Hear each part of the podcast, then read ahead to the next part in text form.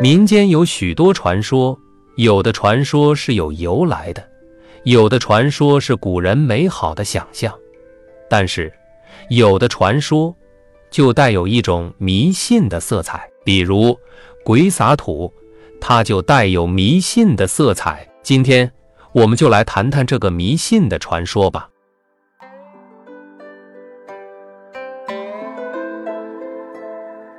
这个迷信传说的形成有诸多原因，可是我们用科学的观点认真细心的分析起来，它有两方面的主要原因。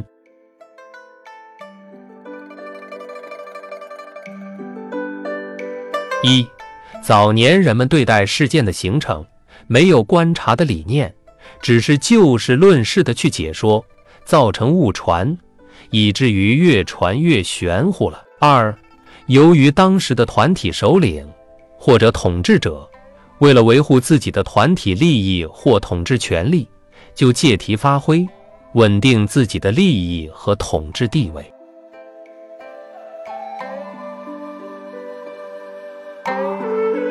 现在，我们就来看一下鬼撒土的事件吧。鬼撒土的事件确实有，这不光在古代，就是在今天。鬼撒土的事件也时有发生。我们在晚上出行到旷野里，由于晚上比较静，我们在旷野里活动，有时比较谨慎，有时比较匆忙。不管是谨慎还是匆忙，我们都是为了自己的活动目的的，根本就不去考虑别的事物。当我们来到旷野里比较高的土滩上时，或者我们来到坟墓旁时，就偶然会遇到有土对着自己的正面洒过来，而且土洒得十分均匀。这时候，我们的心里就会紧张起来，因为没有别人在场，这土洒来就自然奇怪了。如果再听到有风吹杂草的声音，人们就更加惶恐了。即使给你一把刀，你也不敢留步了。这时候，你还去想什么呢？免灾为主罢了。你从心里就会一猜，这是鬼在撒土啊。于是，你便会逢人就说，在哪里哪里有鬼撒土的事。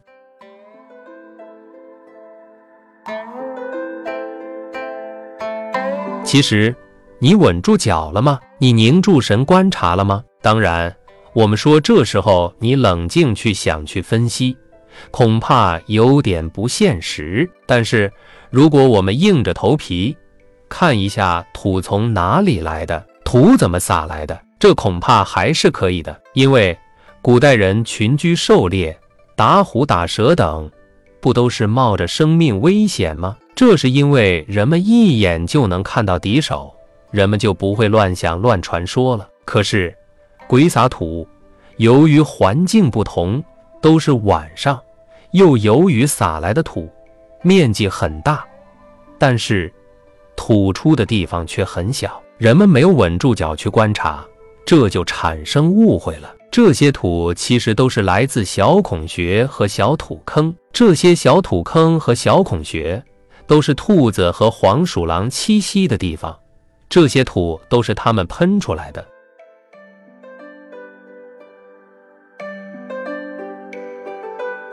小兔子和黄鼠狼都是选择旷野里比较高的土滩或者坟墓上扒窝栖息，这是它们的天性。它们不知道何时有雨水或者洪水，它们本能的都是选择防水的地方栖息。所以，当人们晚上走进旷野的土滩和坟墓的时候，它们就会受到惊吓，猛然逃脱。逃脱的时候，它们都是前腿崩开。后腿猛然扒地，这样跑得才快。由于它们的体型小，动作快，前后腿都把土扒得往后扬起，正好土喷在人的正面上，很少有土喷在人的北面上的，因为人们都是正面前行，惊动他们的。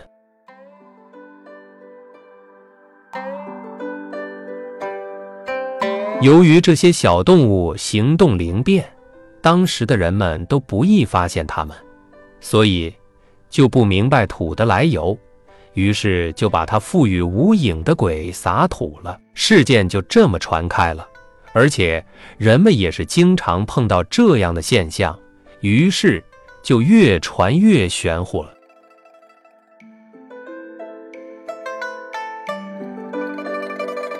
这样的传说正好迎合古代的统治者心愿，统治者就抓住了人们的心理，加以编造，赋予了这种事件迷信化。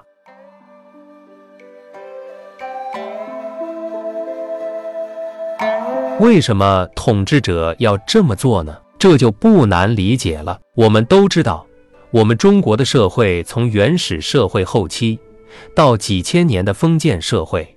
所有的生活资料，包括土地、草原、山林等，都被统治阶级霸占，老百姓是一无所有，受苦受饿受冻的都是老百姓。统治阶级害怕老百姓到田野里和山林里或草原上偷他们的财产，所以就编造出户外有鬼，有鬼撒土，这样。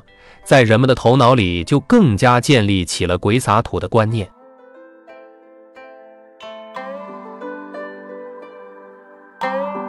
这种观念一直在流传，就是今天我们在农村里还能时常听到人们说：晚上一个人不要到田野里，更不要走进坟墓和高滩上，那里会出现鬼撒土。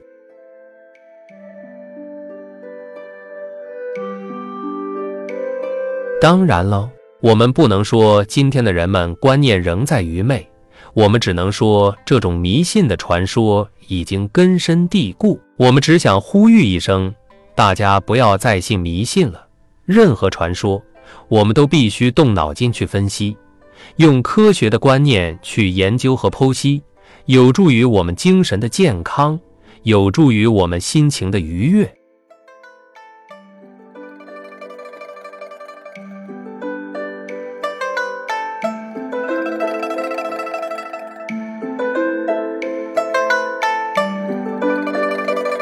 李世金谈民间说的鬼撒土，分享完了。